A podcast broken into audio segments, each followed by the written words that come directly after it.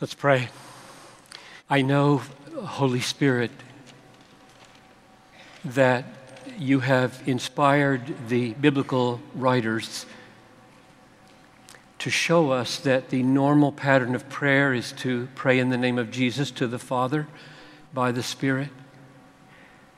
But you will, I pray, look with favor now upon this brief moment in which I address you personally with deep gratitude for what you've done in my life.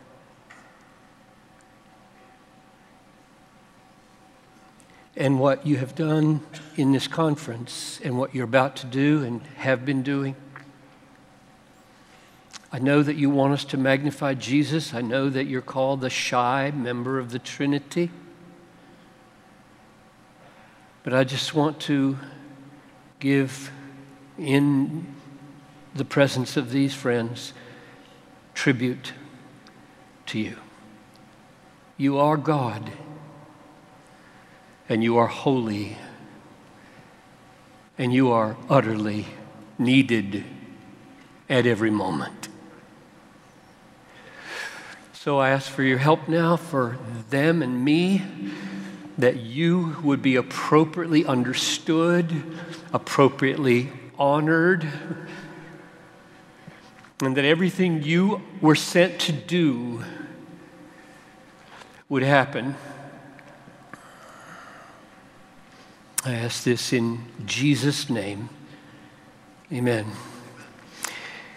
I wonder if you know or could guess why I am completely confident at this moment that the Holy Spirit is mightily at work in this room. Or more specifically, I wonder if you know and can identify the experience, and I do mean experience, of the Holy Spirit in your life right now, mightily at work, unmistakably at work, identifiably at work. And you could name it, you could point to it in your life right now, in this moment. My reason for that confidence is found in 1 Corinthians chapter 12 verse 3 and I'll just say in passing that I'm going to refer to dozens of ta- passages of scripture in this message and I won't give you time to look any of them up. That's dangerous, I know that, um, but I'm accountable because this will be online, Cross website, Desiring God website, who knows where else and every verse will be quoted. And, and I would recommend, though, that if, if you take notes, that you, you jot down bullet insights and that you jot down the texts, and then you can check them out later. But this is that kind of message. And then if you have questions, I'll be, I'll be on deck here in an hour or so, and you can ask away. So, my reason for that confidence is found in 1 Corinthians 12 3 that goes like this no one speaking in the Spirit of God ever says Jesus is cursed. And no one can say Jesus is Lord except in the Holy Spirit. No one can say Jesus is Lord except by the mighty power of the Holy Spirit.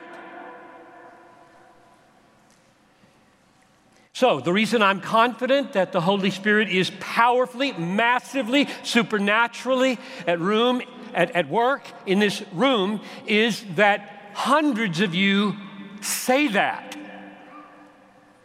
and mean it, which is amazing.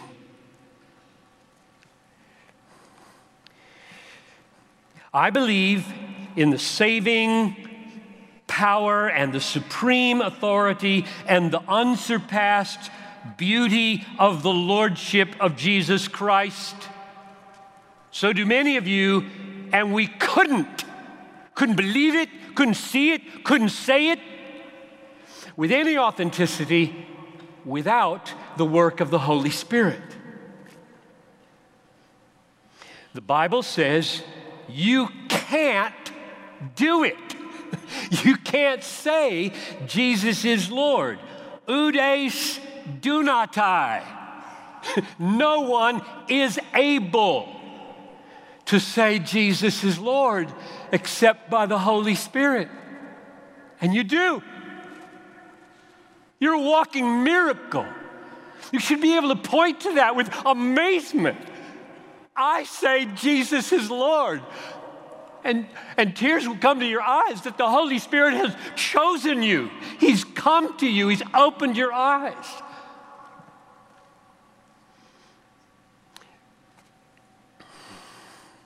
This is the divine diagnosis of the human heart and the divine prescription, the only remedy for the diagnosis of your condition. Every human heart, I get that from the word nobody. Nobody can say this. Nobody. So every human heart, everywhere in the world, Japan, Yemen, everywhere in the world is in such a rebellious spiritual condition, it cannot submit to, see, say with any authenticity, Jesus is Lord. Cannot be done because that's what the Word of God says in 1 Corinthians chapter 12, verse 3. And the only remedy for that rebellion is the triumphant work of the Holy Spirit to turn rebellion into submission to the Lordship of Christ. Paul says this numerous ways, so does Jesus. Let's, let me give you a few others. Romans 8 7. The mind of the flesh, you got the mind of the spirit, the mind of the flesh, the mind of the flesh is hostile to God. It does not submit to God's law. Indeed, it cannot. That's the same cannot as in 1 Corinthians 12:3. Cannot. Those who are in the flesh cannot please God. That's how dead and rebellious you were before the Holy Spirit showed up. Or 1 Corinthians chapter 2 verse 14, the natural person, that's just who we are by our first birth, right? The natural person does not accept the things of the Spirit of God, for they are folly to him, and he is not able. See, got three times now cannot, cannot, cannot. He is not able to understand them because they are spiritually discerned. Jesus, John chapter 6, verse 44, puts it like this No one can come to me unless the Father who sent me draws him. And he does that by the Holy Spirit. Nobody can come to me. Nobody goes to Jesus for salvation, in repentance, in submission, calling him Lord, unless the Father commissions the Spirit triumphantly to break into your life. Or Peter says to Jesus, You are the Christ, the Son of the living God. And Jesus answers him, Flesh and blood did not reveal this to you but my Father who is in heaven. Matthew 16, 17. So, no one anywhere in the world, in any people group in the world, is anything other than natural condition, mind of the flesh, flesh and blood, and therefore cannot say Jesus is Lord, except by the Holy Spirit. And hundreds of you in this room, maybe thousands, say it and mean it.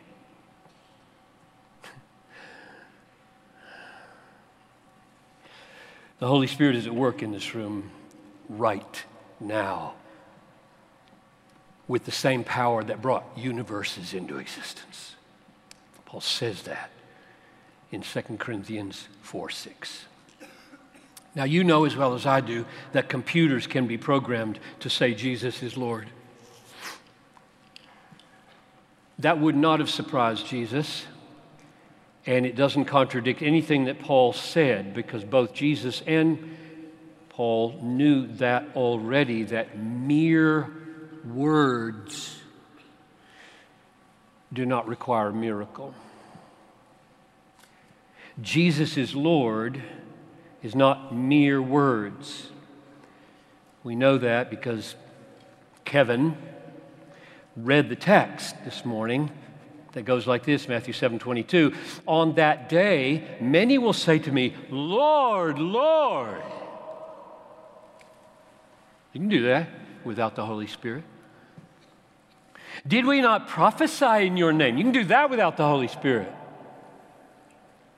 Cast out demons in your name. Do many mighty works in your name, and I will declare to you, I never knew you. Depart from me, you workers of lawlessness. When Paul says no one can say Jesus is Lord except by the Holy Spirit, he means no one can say it from the heart and mean it. And we know that because of what he said in Romans 10:9. If you confess with your mouth that Jesus is Lord and believe in your heart that God raised him from the dead, you will be saved.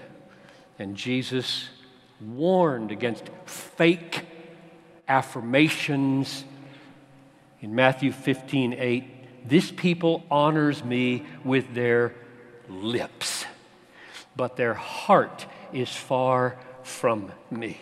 So, when I said, I am confident that the Holy Spirit is massively at work in this room I said it because I'm confident that the vast majority of you who say Jesus is Lord mean it. That's why you're here. Now I ask that other specific question. More specific, more important. Do you know, do you know that the Holy Spirit is at work right now in your life that miraculously, that supernaturally? Can you identify that experience? Do you experience the work of the Holy Spirit in your life right now, this very moment? And I just gave you a, a constellation of texts by which you would be able to discern that. Texts about who you were before that happened and who you are now that that happened and how you got there from that to this. Those texts all explain how you came into being as a submissive servant of the Lordship of Jesus in your life. He, it explains the miracle. And my guess is there are some of you in this room who've never heard that constellation of texts and yourself described that way. And your own experience of coming into light and seeing Christ as Lord and yielding to Him explained in that way. And it is a wonderful thing. I'm so thankful for this that it is possible to experience authentically miraculous works of God without understanding what's going on because you've been badly taught. Millions of Christians have been badly taught about what happened to them at conversion.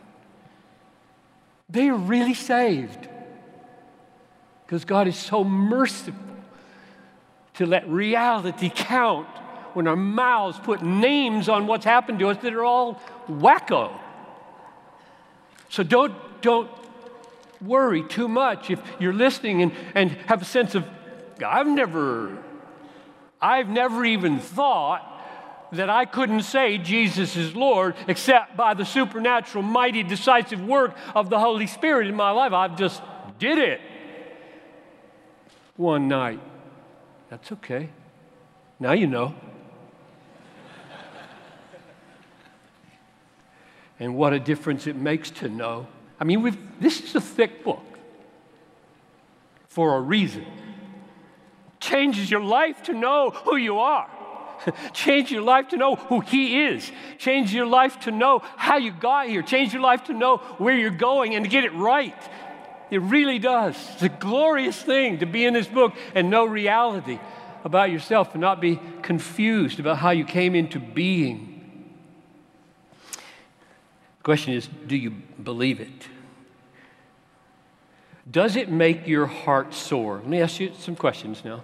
Does it make your heart soar that your acclamation, we, have we, done it several times in song, that your acclamation of the Lordship of Christ over your life is decisively the work of the Spirit and not your own? Does that make you happy. Yes, thank you, thank you, thank you. You wake up in the morning amazed and happy that you call him Lord and it wasn't you who brought that about? Of course, if you think you brought it about, you won't wake up that way. Which is a sad way to wake up. Are you amazed and glad that it is the Holy Spirit who caused your yieldedness to the Lordship and you are performing it? He's causing it, you're performing it. That make you glad. Happy to have Him as my cause. I do it, He causes it. Happy, happy, that is the way it ought to be, and I'm so glad that He's at work like that in my life. Are you happy that He created it in you and that you are acting it out? Are you glad that He's the fire and your affection for Him is the heat and your witness is the light? He's the fire. Is that okay?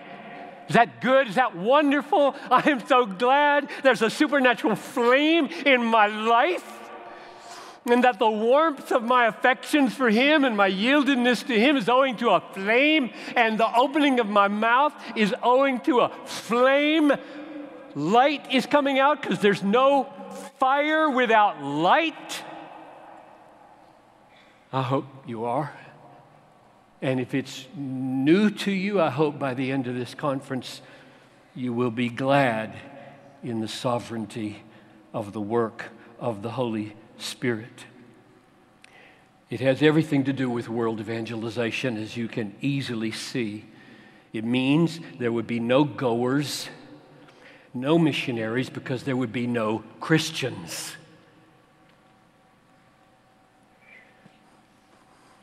And there would be no converts anywhere if anybody went. So if there are no goers and there are no converts, nobody's yielding to the lordship of Jesus from the lordship of Satan. And we stay right where we are without the Holy Spirit. There would be no world evangelization, no world missions if it weren't for the sovereign work of the Holy Spirit. And when you think about it, that's very humbling and very empowering. Humbling because we know now we didn't save ourselves. We, we didn't come under the lordship of Jesus by our own initiative. It was by the Holy Spirit and we want him to get the, the credit. And so we're humbled and he's magnified. We're powerless and he is powerful. Now, this is empowering for, for ministry as well, because what it means is that in this room, as you contemplate your future and your own present weaknesses and deficiencies, the, the, the, the message, this message should sound like wait a minute, if he's right, if Piper's right, then the decisive, effective power through me is not me. It's the Holy Spirit. And therefore, the most gifted evangelist and the least gifted are on the same level, and the Holy Spirit decides whether either of them is fruitful or not because nobody says Jesus is Lord except by the Holy Spirit. What an empowerment, what a freedom. It's just good to be humbled flat on your face and get up knowing it's His work.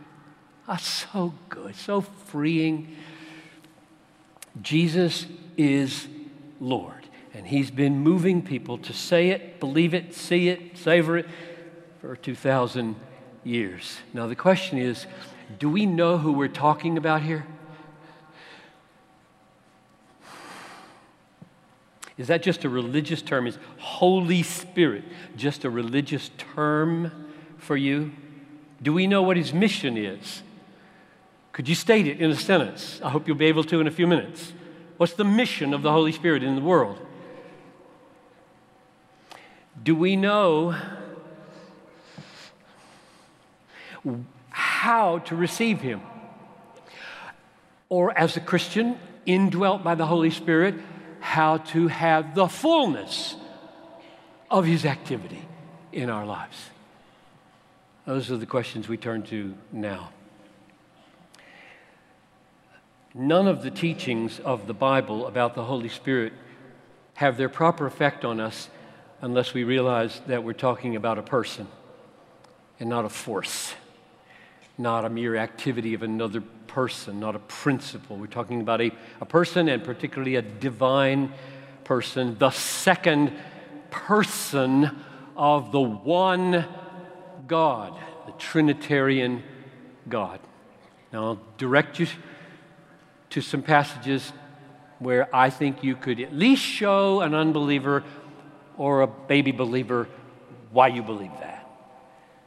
The key passages are in John 14 to 16, 14, 15, 16. I'll just point to two things. And what I'm trying to establish is that the Bible treats the Spirit as a person in his own right. So listen to Jesus in John 14, 16. He calls him he calls the Holy Spirit, I will give you another counselor. I will pray the Father, and he will give you another counselor to be with you forever, even the Spirit of truth. So when Jesus calls the Spirit a counselor or a comforter, he treats him as a, a person. And when he calls him another counselor, he means like me. I'm a person, he's a person. I counsel you now, he will come and counsel you later. He's a counselor like Jesus. He's a person. That's the first thing. Second, John 14, 26, the Holy Spirit is described not merely as the voice of God's teaching, but as a teacher in his own right. The Holy Spirit, whom the Father will send in my name, he will teach you all things. Or the word witness. John 15, 26. When the counselor comes, whom I shall send to you from the Father, even the Spirit of truth who proceeds from the Father, he will bear witness to me. So, unless we think, lest we think, that the Spirit is just an extended activity of the Father, we read John 16, 13, that he first hears from the Father and then he teaches. It's not like just the Father in activity teaching. He will not speak on his own authority whatever he hears from the Father, he will speak. That's a person. That's a teacher. That's a witness. That's a counselor. He's not treated like a force or an influence or an activity. This is why the church wrestled for three centuries trying to understand the glorious revelation of the Trinity in the New Testament in particular. And it will make a big difference in your own life if you come to terms with, go deep with the fact that a person, the sovereign, almighty God, the Spirit, lives in you.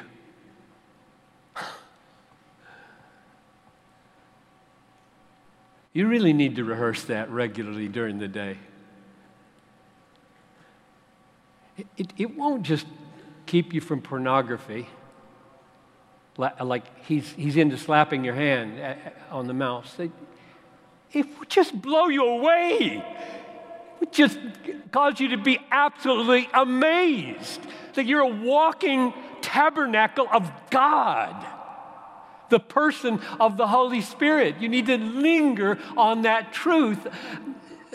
Not for little puny things like you're going to keep me from watching pornography. It's going to change everything. I mean, how can it not be? He's God and He's living in you.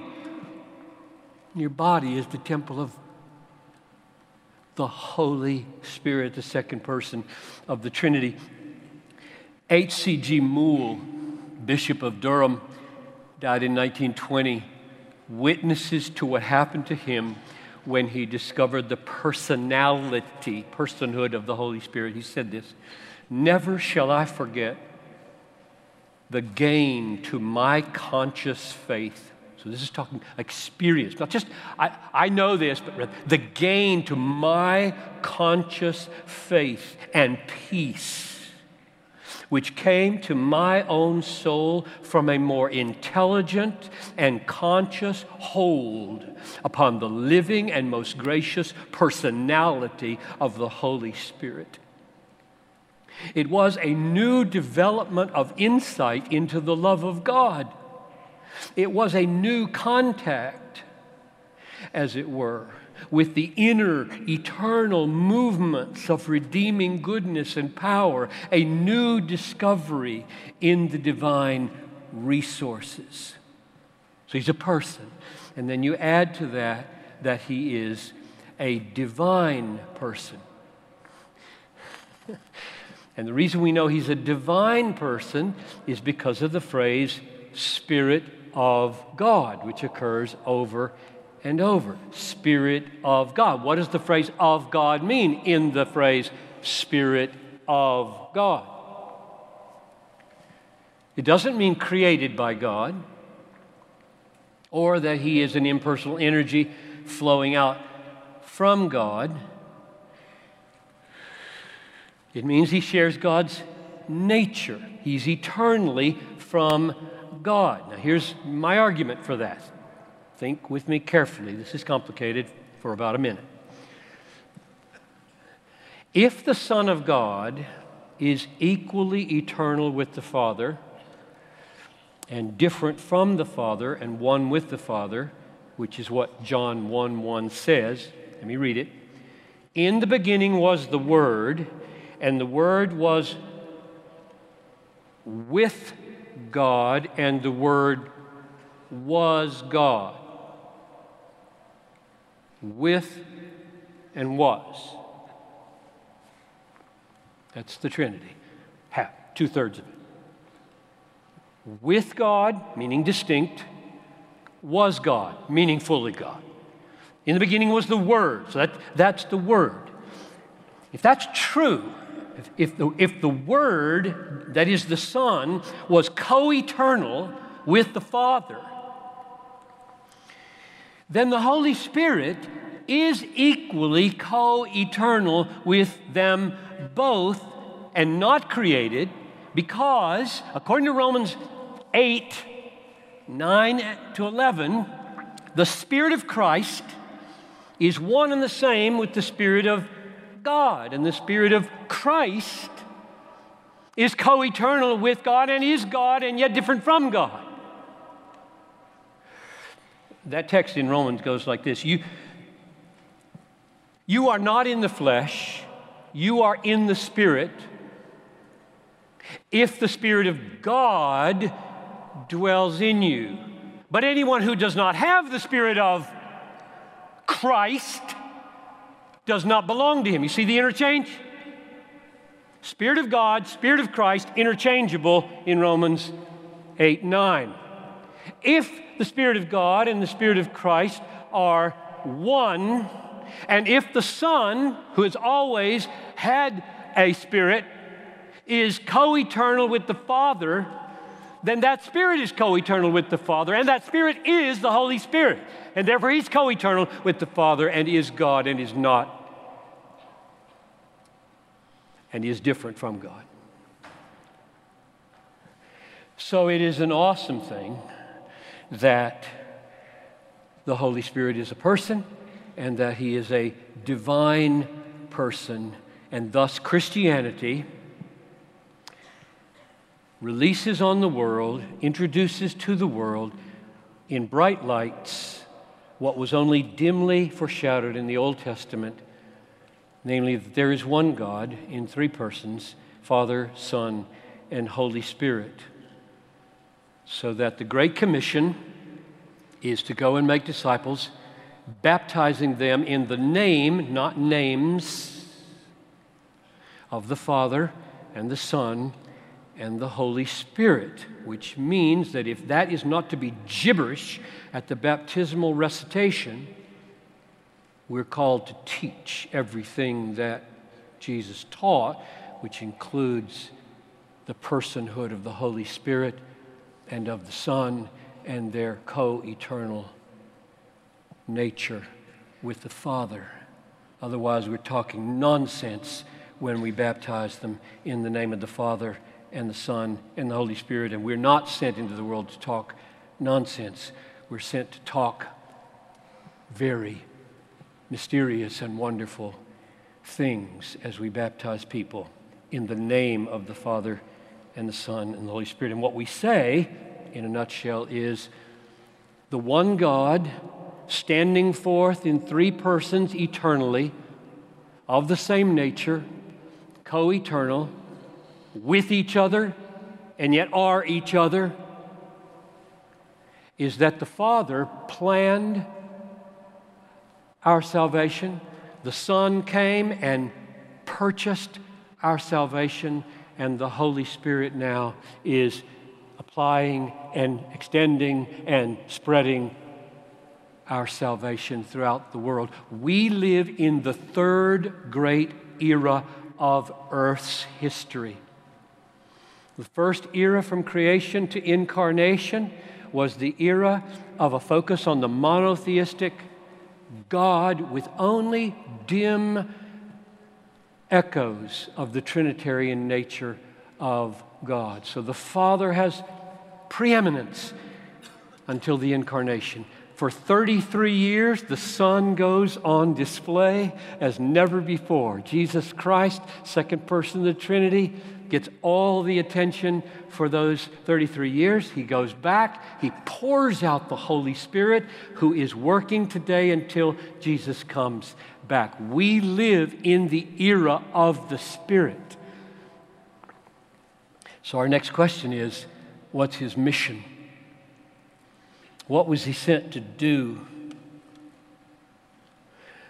And what does he promise to do in your life as part of his mission?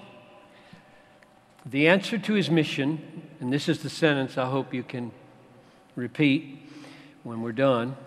The ultimate mission of the Holy Spirit is given in John 16 14. It goes like this When the Spirit of truth comes, he will glorify me. Jesus talking. When the Holy Spirit is sent, is poured out after my ascension, He will glorify me. Now, He does many other things. We're going to talk about a few of them. But if you try to ha- ask how they all relate to each other, nothing is higher than Trip Lee's, you were made to make much of Jesus. And I'm saying the Holy Spirit was sent to make much of Jesus, or the Holy Spirit was sent to help you make much of Jesus. That's why we sent. His ultimate mission in the world is to magnify Jesus. That's why we call him the shy member of the Trinity. He's always putting Jesus up, putting Jesus up. And if you want him to be at work in your life, put Jesus up. If you want him to be at work in your small group, put Jesus up. He loves to make Jesus shine. That's why he came. He came to glorify Jesus. And that means reveal the beauty of Jesus to people who are blind.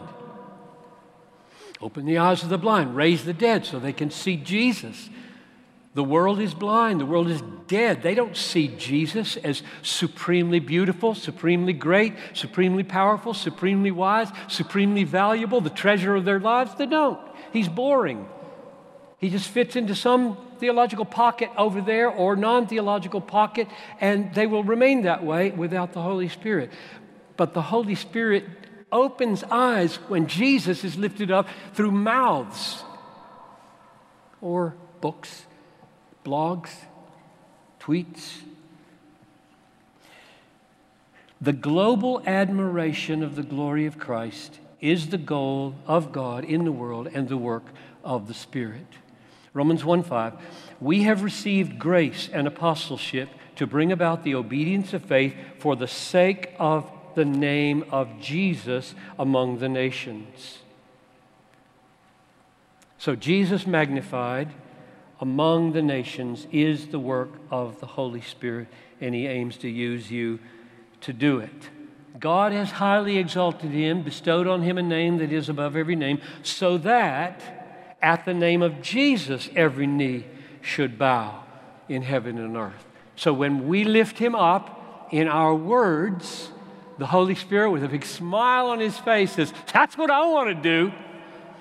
I want to get into your life because you're lifting up Jesus. I want to get in there and make him look great through you. That's my job. You can't do that. You can just lift him up. You can write poems about him, write songs about him, preach sermons about him, share about him in small group, but nobody will see him as great unless I come do my work. And he, he won't do it without you.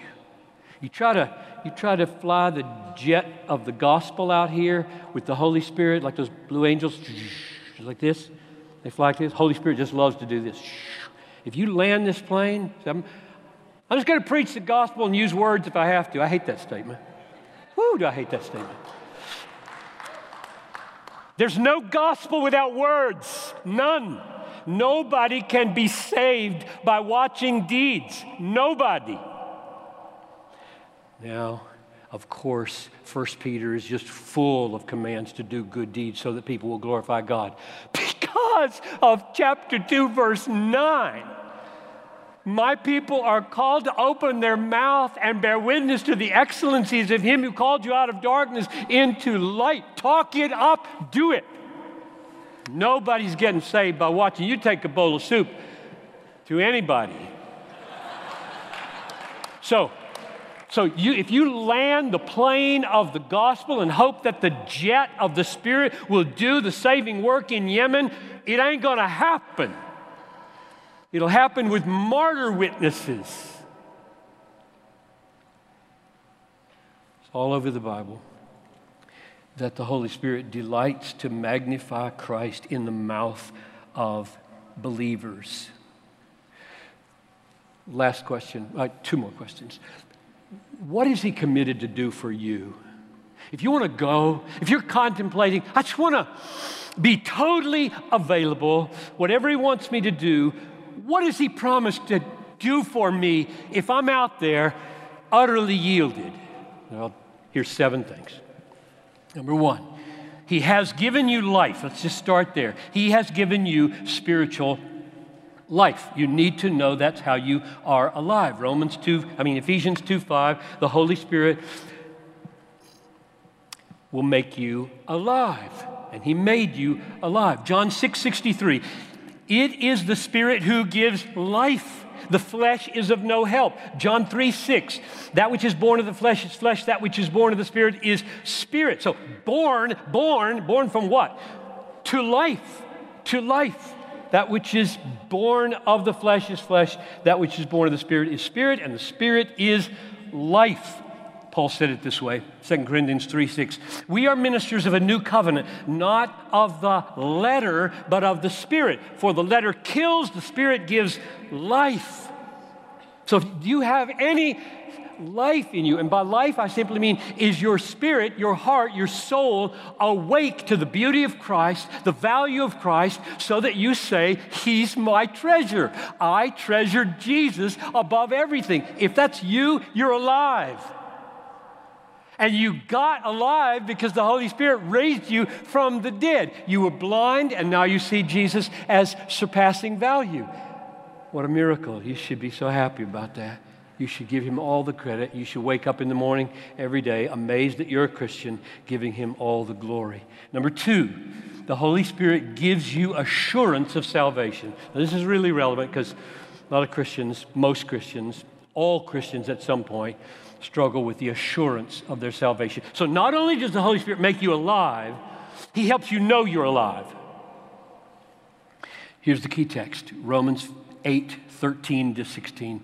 If by the Spirit you put to death the deeds of the body, so by the Spirit you crucify, mortify, put to death sinful deeds that your body might otherwise perform, if you kill them before they happen by the Spirit, You will live. For, utterly crucial word, all who are led by the Spirit are the sons of God. Now keep that connection in mind because we're going to come back and talk about how the witness of the Holy Spirit works here.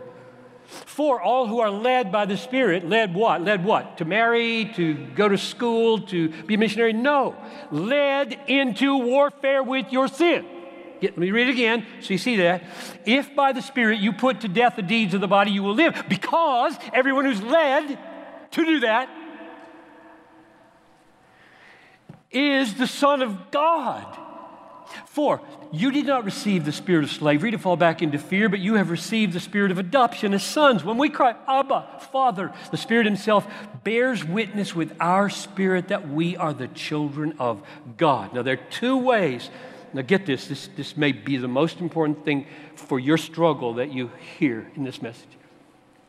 There are two ways the Holy Spirit works t- by His witness to give you assurance that you're really saved. One, he leads you. And in the context, what we saw was the leadership is lead you into hatred of and battle against your sin. I hate it. I'm killing. I'm a murderer. I hate my sin more than I hate anybody or anything. You do that? You hate your sin more than you hate the devil? Your sin is a way bigger problem than the devil is. The devil cannot put you in hell, your sin can. Your sin is the biggest problem in the world. You hate it?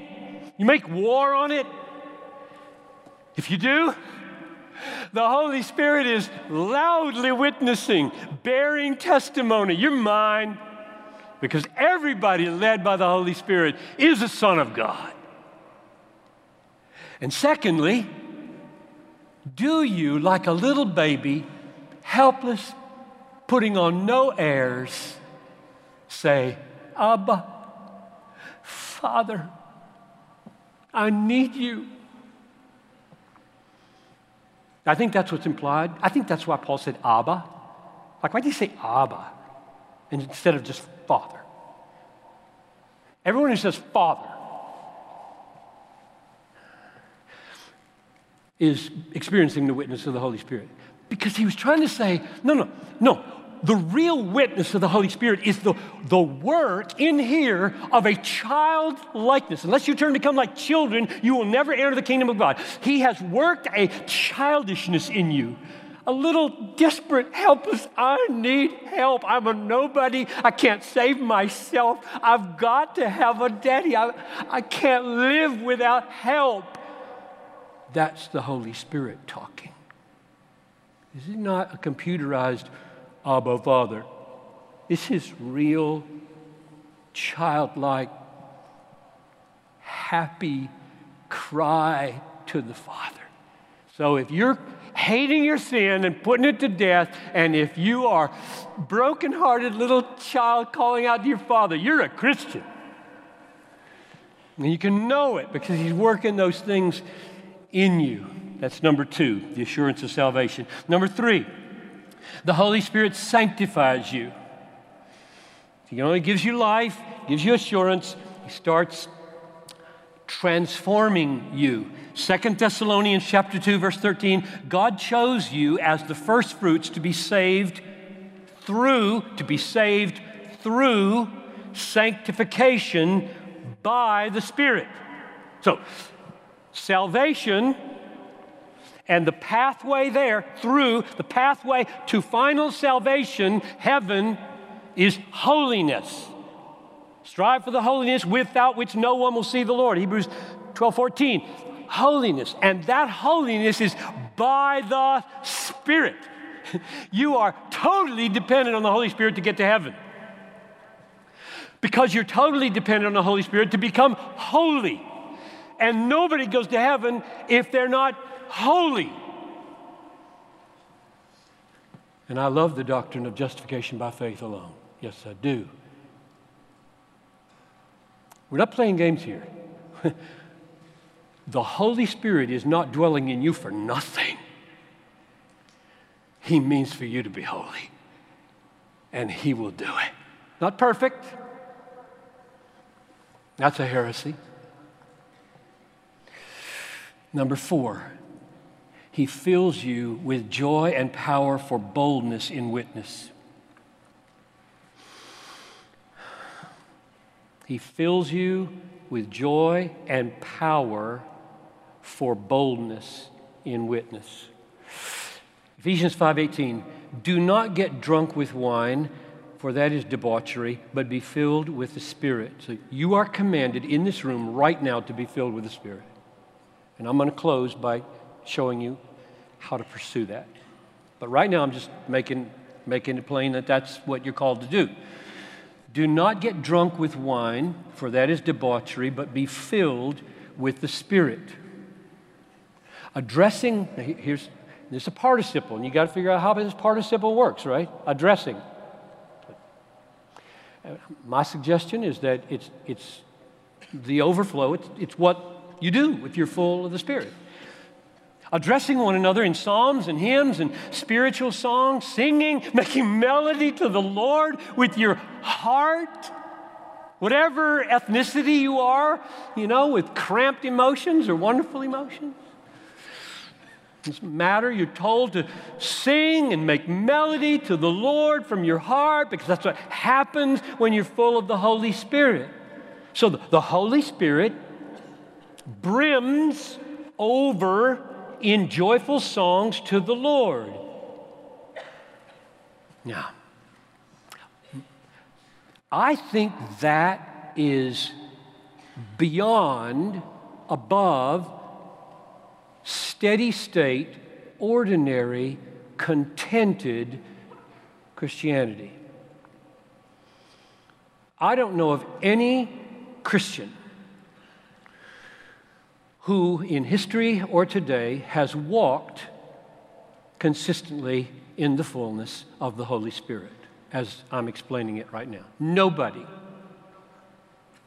Not Paul, Peter, pick your favorite hero, Christian. None of them has experienced Roman um, Ephesians 5:18 moment by moment all their life.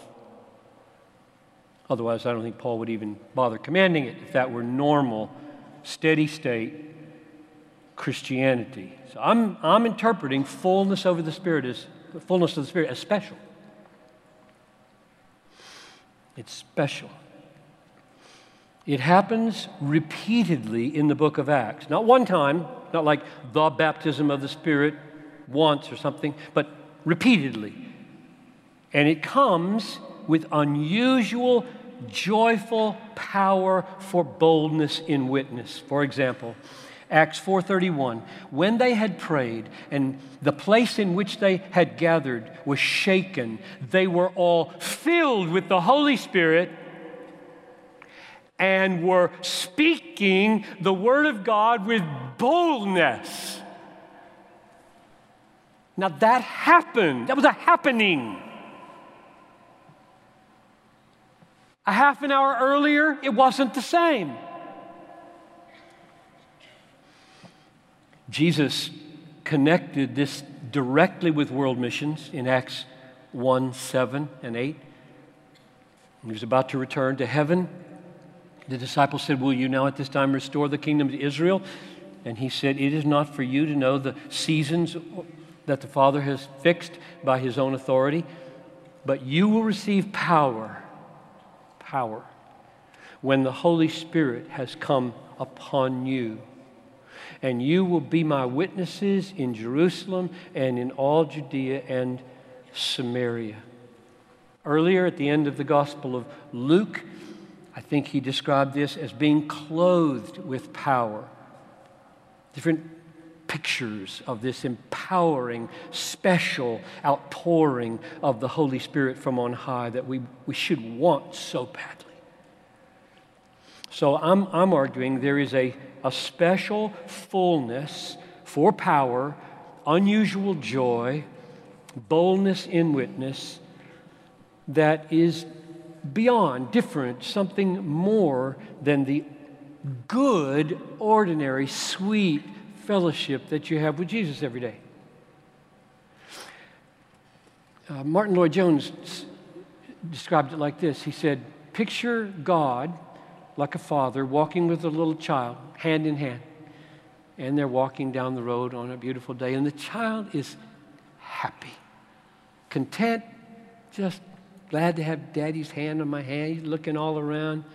And suddenly, the father, owing to nothing but pure affection, sweeps the little child up, gives him a big hug, looks at him and says, I just love you. And the child is so glad. He said, That's the fullness of the Holy Spirit. Nothing wrong with walking like this. If you've ever been in a situation where you need extraordinary boldness and your mind is suddenly becoming distracted and you can hardly remember a Bible verse and everything in your head is going haywire, you need help big time. And so did they in the book of Acts. And so we should plead to God for the fullness of the Holy Spirit. That is for a special joy, a special power, a special anointing, a special outpouring for Yemen and for, for Japan and for your city and your church. Not the ordinary good, good, good, steady state Christianity. I devoted most of my life, 33 years, to steady state Christianity. I'm happy with the fruit God bore at Bethlehem. But oh, I was ever calling out for some extraordinary outpouring of the Holy Spirit. And we saw little seasons where there was remarkable earnestness about prayer and boldness and missions, but not as big as we all long for. Number five, the Holy Spirit gives special guidance in your mission for Christ. Special guidance. We're going to talk about this on the panel in a minute. Listen to these amazing texts. Acts 20, 22, I am going to Jerusalem, constrained by the Spirit, not knowing what will happen to me there. Acts 19, 21, Paul resolved in the Spirit to pass through Macedonia and Achaia and go to Jerusalem, saying, After I've been there, I must see Rome. I'm resolved in the Spirit. I'm resolved in the Spirit to go. Acts 16 6. They went through the region of Phrygia and Galatia, having been forbidden by the Holy Spirit to speak the word in Asia. You start to go there? No. How did that happen? I don't know. He just, the Holy Spirit didn't let it happen. He guided them not to go there. Acts 13 2. While they were worshiping and fasting, the Holy Spirit said, Set apart for me Barnabas and Saul for the work to which I have called them. So, being sent out by the Holy Spirit, they went down to Seleucia, and from there they sailed to Cyprus. If you count every branch of the Christian church today, every imaginable branch of the Christian church, there are about 400,000 foreign missionaries in the world. In 10 years, hundreds of you, I believe, are going to be among that number. You will be somewhere.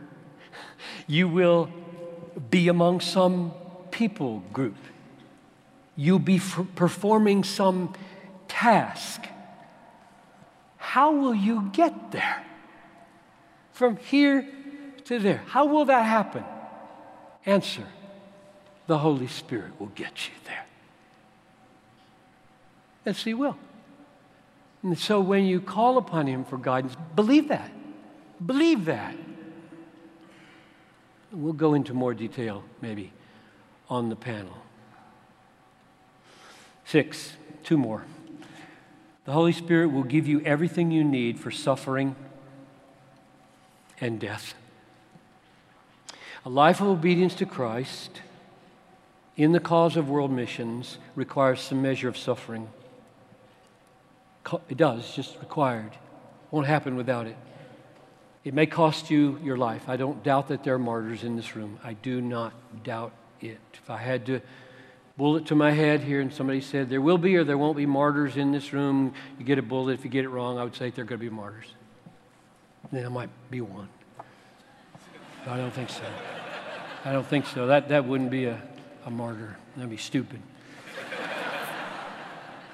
The Holy Spirit will give you everything you need. L- listen to this Luke 21 16. You will be delivered up, even by parents and brothers and relatives and friends, and some of you they will put to death.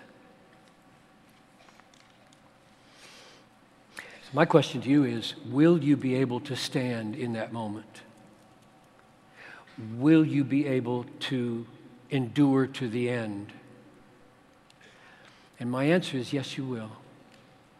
And the reason I have confidence that you will is because of what the Holy Spirit will do for you. Right now, you do not feel that, probably. 1 Thessalonians 1 6. You became imitators of us and of the Lord, for you received the word in much affliction with the joy of the Holy Spirit.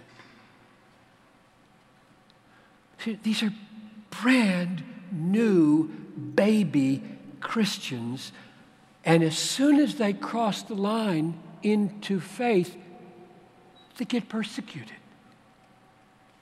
And they're happy. That's not normal. That's a miracle. That's why he calls it the joy of the Holy Spirit. So I'm generalizing. I'm saying that's what he does for suffering people. His people suffer. He's called them to suffer, and He's there. He won't, He will not let you be stranded without the spiritual resources to endure the suffering. Peter put it like this. I love this text. I hope I'm getting it right. 1 Peter 4:14. If you are insulted for the name of Christ. Now I'm going to generalize from a, an experience of being insulted out to other kinds of suffering, but you see if that's legitimate. If you are insulted for the name of Christ, you are blessed. Why? Because the Spirit of glory and of God rests on you. What does that mean? If you're insulted for the name of Christ, you're blessed. It doesn't feel like a blessing. Oh, oh yes. Why? Because the Spirit of God, of glory and of God, rests on you. I, I think that means, don't you? Whatever form the suffering comes in, there's a presence, there's a glory, there's a, an, a spiritual arrival. So that an hour before the torture or the firing squad, your heart may be beating with uncertainty whether you can maintain your faith because the Holy Spirit is going to give you what you need when the hour requires it. And I'm, I'm just asking you to believe that He will because He promises to.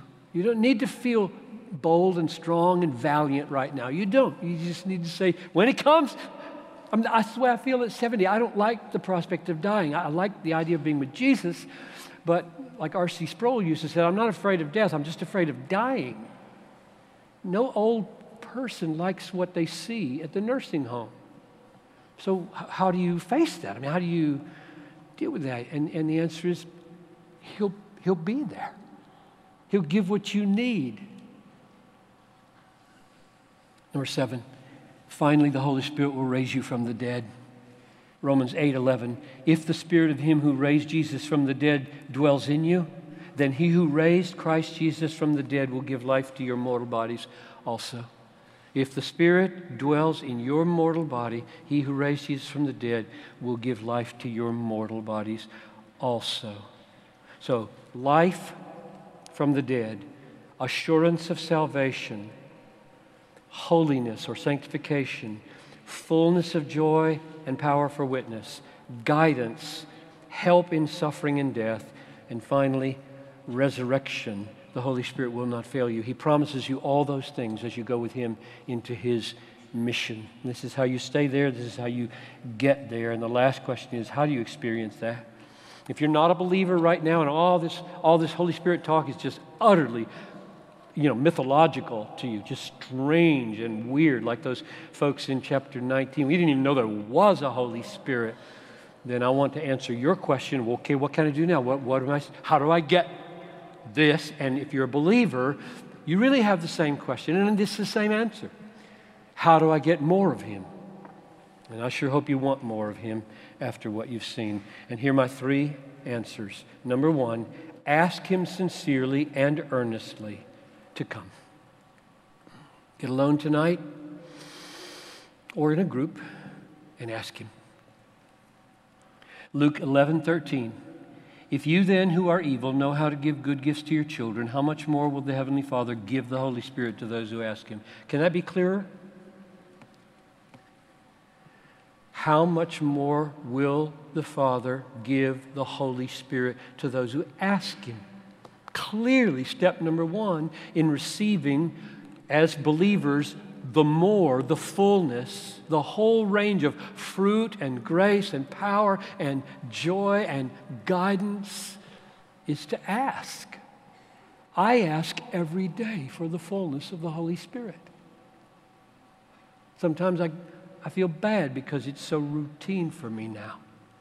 I have to stop and say, I'm sorry. That just came out of my mouth. I don't even know what I was saying.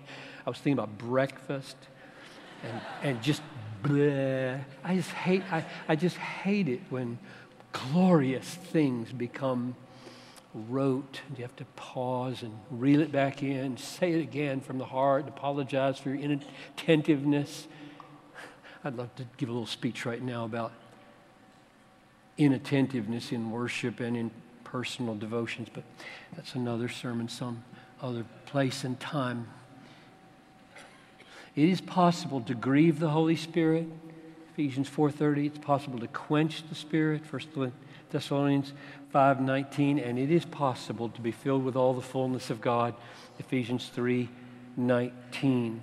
And step number one in experiencing the fullness of Ephesians 3:19, that you might be filled with all the fullness of God, is to pray. That's what Paul did. Ephesians 3:14 to 19 is Paul's prayer for you for me that you would be filled with all the fullness of God. And I think if Paul prayed that for us, we should pray it for ourselves. That's number one. Number two, trust the promises of God's word that Christ has purchased for you. Trust. The Holy Spirit comes to us and shows himself powerful within us in and through faith in particular promises that Jesus bought for us when he shed the new covenant blood. Listen to Galatians 3 5. Does he who supplies the Spirit to you, now if you, if you want a full, fresh, larger supply of the Spirit, you should be listening right now. Does he who supplies the Spirit to you and works miracles among you do so by works of the law or by hearing with faith? And the answer is clearly not by works of the law, but by hearing with faith. What does that mean? It means that the Holy Spirit, being the, the shy member of the Trinity who, who delights to magnify Jesus, holds back while we put promises up there and he can come and then move by faith in those promises with joy. So that where, where a promise is penetrating and being believed, that's like the shaft of the Holy Spirit. They're not separate, it's not like sequential.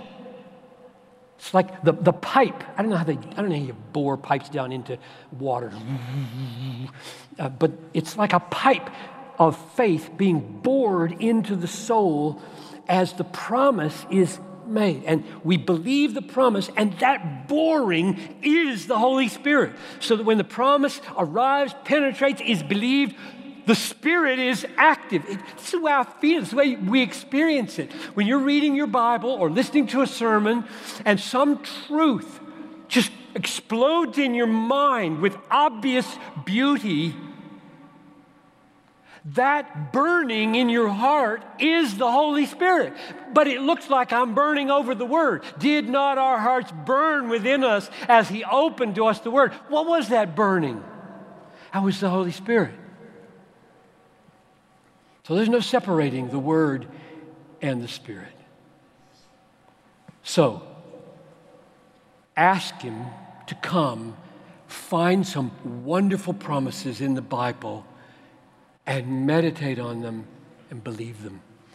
And finally, number three, it follows, doesn't it, especially for ongoing experience of the Spirit for believers, that the Holy Spirit comes by the Word and we should store the Word up in our hearts. It is the Spirit, this is John 6 63. It is the Spirit who gives life. The words that I have spoken to you are spirit and life. It is the Spirit who gives life. The words that I have spoken to you are spirit and life. So the Spirit gives life, and the words are life. They are inseparable. Paul said, Be filled with the Spirit, addressing one another in Psalms. And he said, Let the word of Christ dwell in you richly, addressing one another in Psalms. Why do, he, why do he do one in Ephesians and the other in Colossians? Be filled with the Spirit, singing. Let the word of Christ dwell in you richly, richly singing. It's because, as far as Paul's concerned, the fullness, the explosive fullness of the Word of God displaying the glories of God is the presence and power of the Holy Spirit. The Spirit does not do His work without the Word because He glorifies Jesus and the Word describes Jesus. He's not into giving warm, fuzzy feelings. He's into making you be amazed at Jesus. And therefore, the Word portrays the Father, portrays the Son, portrays all their works in the world. And if the Spirit is there, they are amazing to you. And if He's not, they're boring to you. That's why we call upon Him that he would come. So the third is we read our Bibles. So I close with three, two ways of saying it. How do you receive the Holy Spirit the first time? Or how do you receive the Holy Spirit on and on? Ask Him. Trust the promises of God bought by the blood of Jesus. Listen to Him. And lastly, another way to say it how do you receive Him? Like if you wanted tonight to go hard after God and be filled with the Spirit, seek His fullness by asking, be satisfied with His presence manifest in His Word, and be saturated in an ongoing way with the Word of God. Father, I pray for myself and for these friends that we would be filled with the Holy Spirit. Not merely because we love the prospect of your most precious communion and fellowship, but because we want to overflow in power when we speak to people. We want our words to have life giving power. And we want to reach the nations in the power of the Holy Spirit. So give encouragement now to those several hundred folks who are right on the brink of a climactic yes to your leading into frontier missions. Give them great boldness and confidence that the Holy Spirit will be in them and on them and before them to make them useful. I pray this in Jesus' name, amen.